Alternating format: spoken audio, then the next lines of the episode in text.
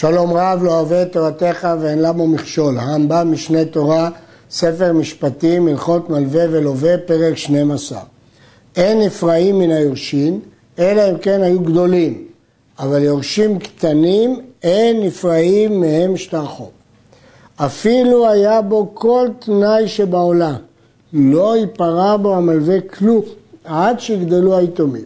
שמה, יש להם ראיה ששוברים בה את השטר. וכן ההלכה היא שלא נפרעים מן היורשים בשום תנאי שבעולם. דהיינו אפילו שכתוב בו נאמנות, שהוא יוכל לגבות מן היורשים, הוא לא יכול לגבות בשום תנאי שבעולם. כי אנחנו חוששים שמא תהיה להם ראיה, הייתה ראיה לאבא שהוא פרע. הרייבד פה חולק. אמר אברהם, הרב ז"ל, כלומר הריף, אומר שאם האמינו עליו ועל יורשיו, שמועיל בו נאמנות. כלומר, אם באמת הוא כתב לו בזמן ההלוואה שהוא יהיה נאמן גם על יורשיו, ההלוואה הזאת מועילה. הנאמנות הזאת מועילה ויכול לגבות מן היורשים. אבל הרמב"ם חולק וסובר שאפילו יש בו כל תנאי שבעולם, יכול להיות שהביטול התנאי, ואנחנו חוששים לזה בעודם קטנים. מחלוקת הרמב"ם והרי"ף תלויה בהבנת דברי רב אסי במסכת ערכין, ולפי הסוגיה שם מתבארות השיטות. יש עוד להעיר, שבמקרים שהחייב הודה לפני מיתתו, שזה לא פרוע, או שנידו ומת מנידויו, זה כן גובים מהקטנים, כפי שהוא כתב הרמב"ם בפירוש בפרק א'. לגבי מת בתוך זמנו, כאן יש מי שאומר שאפילו שאין אדם פורע תוך זמנו, אנחנו חוששים שאולי הוא נתן לו משכונות והילדים לא ידעו. אבל דעת הרמב"ן והרשב"א שאפילו מן הקטנים גובים באמת תוך הזמן. נסכם. אמרנו בפרק א', מתי גובים מן היורשים? בשלושה מקרים. כאשר הוא אמר שהוא לא פרע לפני מותו, כאשר זה תוך זמנו, כי אין אדם פורע תוך זמנו, או כשהוא מת בנידויו. אבל זה לגבי יורשים גדולים. מה הדין לגבי יורשים קטנים? הרמב"ם פה אומר שלא נפרעים מהם אפילו בשום נאמנות שבעולם. אבל השאלה כשיש את שלושת התנאים שנאמרו בפרק הקודם, דעת המגיד משנה שהרמב"ם יסכים והוא שמח על התנאים האלה, שאם הוא מת בנידויו או שהוא ציווה שהוא לא פרע, ודאי שאפשר לגבות גם מהקטנים. לגבי תוך זמנו זאת מחלוקת ראשונים כפי שאמרנו. הייתה המלווה ריבית של גוי, אם היתומים הקטנים האלה עכשיו צריכים לתת ריבית כל חודש לגוי, שהריבית אוכלת בנכסיהם. אם כן, זה לא לטובתם שנגיד שלא נפרע את ההלוואה, מעמידים להם אפוטרופוס שידאג לזכויות שלהם, ונזקקים בדין לנכסיהם, ומוכרים ופורעים את החוב. כדאי למכור ירושה כדי לפרוע את החוב, כי אחרת כשהם יגדלו ויהיה דיון, כבר הם יפסידו את כל הריבית של כל השנים עד שהם גדלו. וכן אישה שטבעה כתובתה, בין אלמנה, בין גרושה, מעמידים להם אפוטרופוס ונזקקים. כן גובים מן היתומים, אפילו שהם קטנים, בכתובה. למה? משום חן האישה, כדי שיהיה לה כלום, שתנסה בו לאחר. כדי לאפשר לה להינשא, היא צריכה לגבות את הכתובה, ולכן אפילו מיתומים קטנים התירו לה לגבות את הכתובה. לפיכך, אם קבצה אישה ונישאת, ואחר כך באה לתבוע כתובתה, היא לא הייתה פיקחית, היא לא תבעה את כתובתה, אלא קודם היא נישאת, אחר כך באה לתבוע כתובתה מנכסי יתומים, והם קטנים, אין נזקקים לה עד שיגדילו היתומים, שהרי אין לה מזונות, הרי נישאת. מה כל החשש? שהיא רוצה כתובה בשביל חן, כדי שתוכל להתחתן, אבל היא כבר התחתנה. אז השיקול הזה לא קיים, ואם השיקול הזה לא קיים, חוזרים לדין הרגיל שלא נפרעים חוב מיתומים קטנים עד שיגדלו. הורו מקצת הגאונים, שאם היו נכסים כנגד הכתובה בלבד, או פחותים ממנה, שאין נזקקים להם, שהרי אין כאן זכות ליתומים, שלא אמרו נזקקים נכסי יתומים להיפרע מהם הכתובה, אלא כדי שלא יפחתו הנכסים מן המזונות. וזאת היא, והיא נוטלת הכל, מה זכות יש ליתומים בקטנים בדבר זה עד שנזקקים להם, ולא חשו לכן האישה. נסביר. יש טעם שני.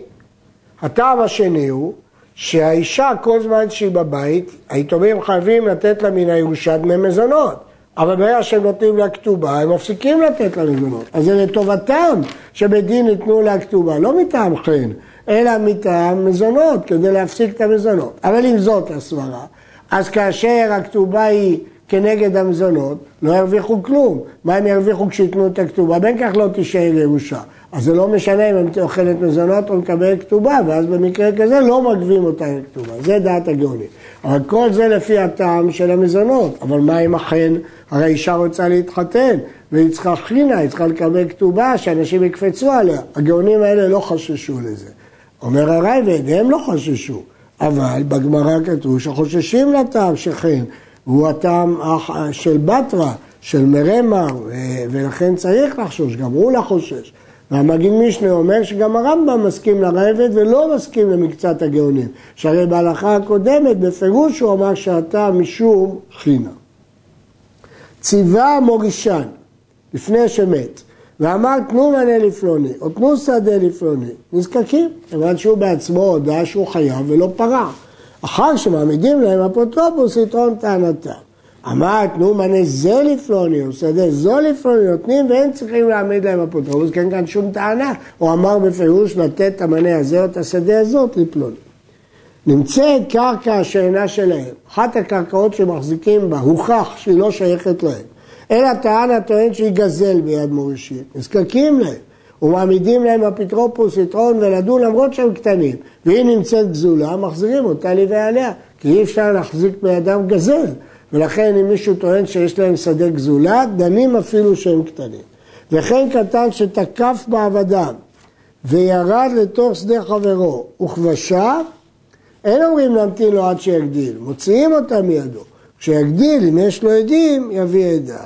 אין לנו עניין להגן על היתומים האלה כשהם גוזלים, כשיש להם שדה גזולה. ולכן פה מוציאים מהם אפילו כשהם קטנים. ואם כשיגדלו יש להם טענות, שיביאו את הטענות.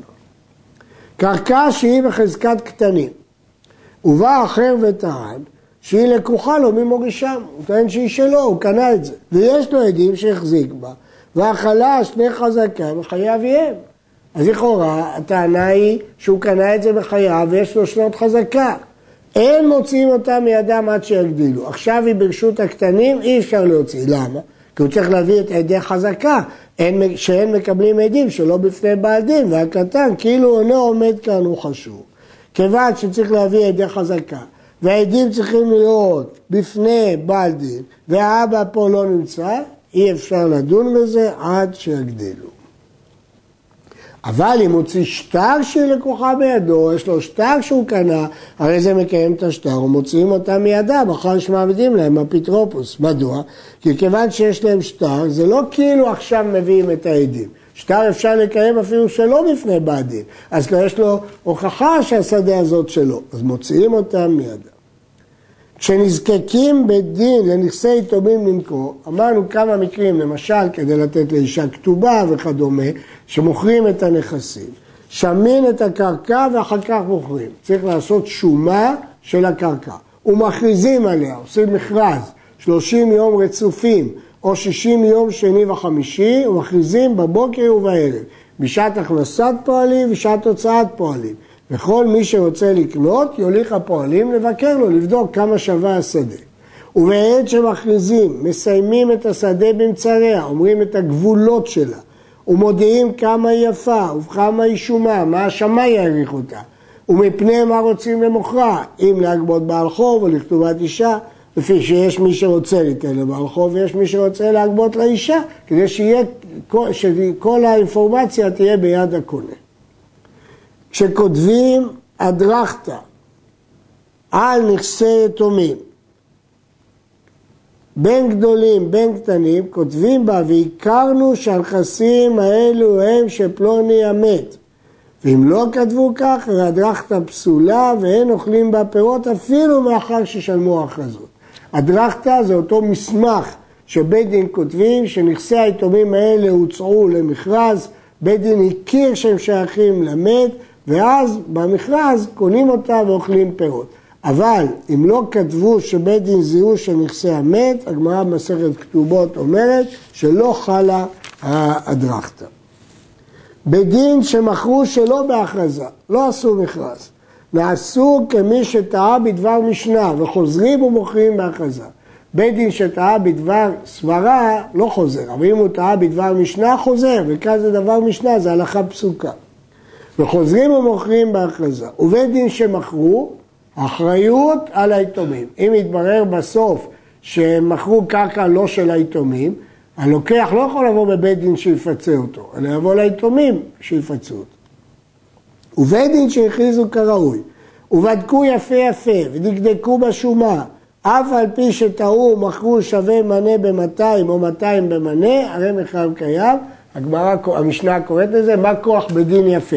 זה הכוח של בדין, שאם הוא עושה כל מה שצריך, המחיר חל אפילו שהייתה טעות.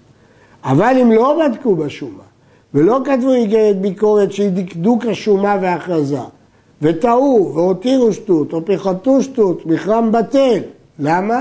לא שייך בזה מה כוח בדין יפה, כי אם לא כתבו איגרת ביקורת, איגרת ביקורת זה לשון המשנה והרמב"ם מפרש אותה, שזה דקדוק השומה, בכמה השמאי העריך את זה, בכמה היה מכרז, מה יצאו הלקוחות, אז זה לא טעות של בדין, ולכן אם הותירו שטות כמו בכל הנאה, מחרם בטל.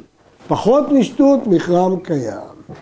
וכן אם מכרו הקרקע בעת שאינם צריכים להכריז עליה, קרקע שלא נחוצה להכרזה, וטעו ופחתו שטות או הותירו שטות, מחרם בטל, אף על פי שהכריזו. פחות משטות, מחרם קיים, אף על פי שלא הכריזו, שאין צריכים הכרזה באותה עת. מתי לא צריכים הכרזה? וזוהי העת שאין צריכים הכרזה, בעת שימכרו קרקע לקבורה, אין זמן להשהות את המת למכרז, או למזון האישה והבנות, אי אפשר להרעיב אותם עד המכרז, או ליתן מנת המלך שהוא לא ממתין, אין צריכים הכרזה לפי שהדבר נחוץ, ואז זה תלוי בשטות. אם הם פיחתו שטות או הותירו שטות, מחרם בטל, פחות משטות, מחרם כן. וכן בית דין שמכרו דברים שאינם צריכים הכרזה, וטעו בשטות, מחרם בטל, פחות משטות, מחרם קיים. ואלו הדברים שאין מכריזים עליהם, העבדים והשטרות והמטלטלים. עבדים שהם ישמעו ויברחו, אם ישמעו שיש מכרז למכור אותם. השטרות והמטלטלים שהם יגנבו, לפיכך שמין אותם בבית דין ומוכרים אותם ביד, אי אפשר לחכות 60 יום של הכרזה. ואם היה השוק קרוב למדינה, מוכרים אותם לשוק. עד כאן.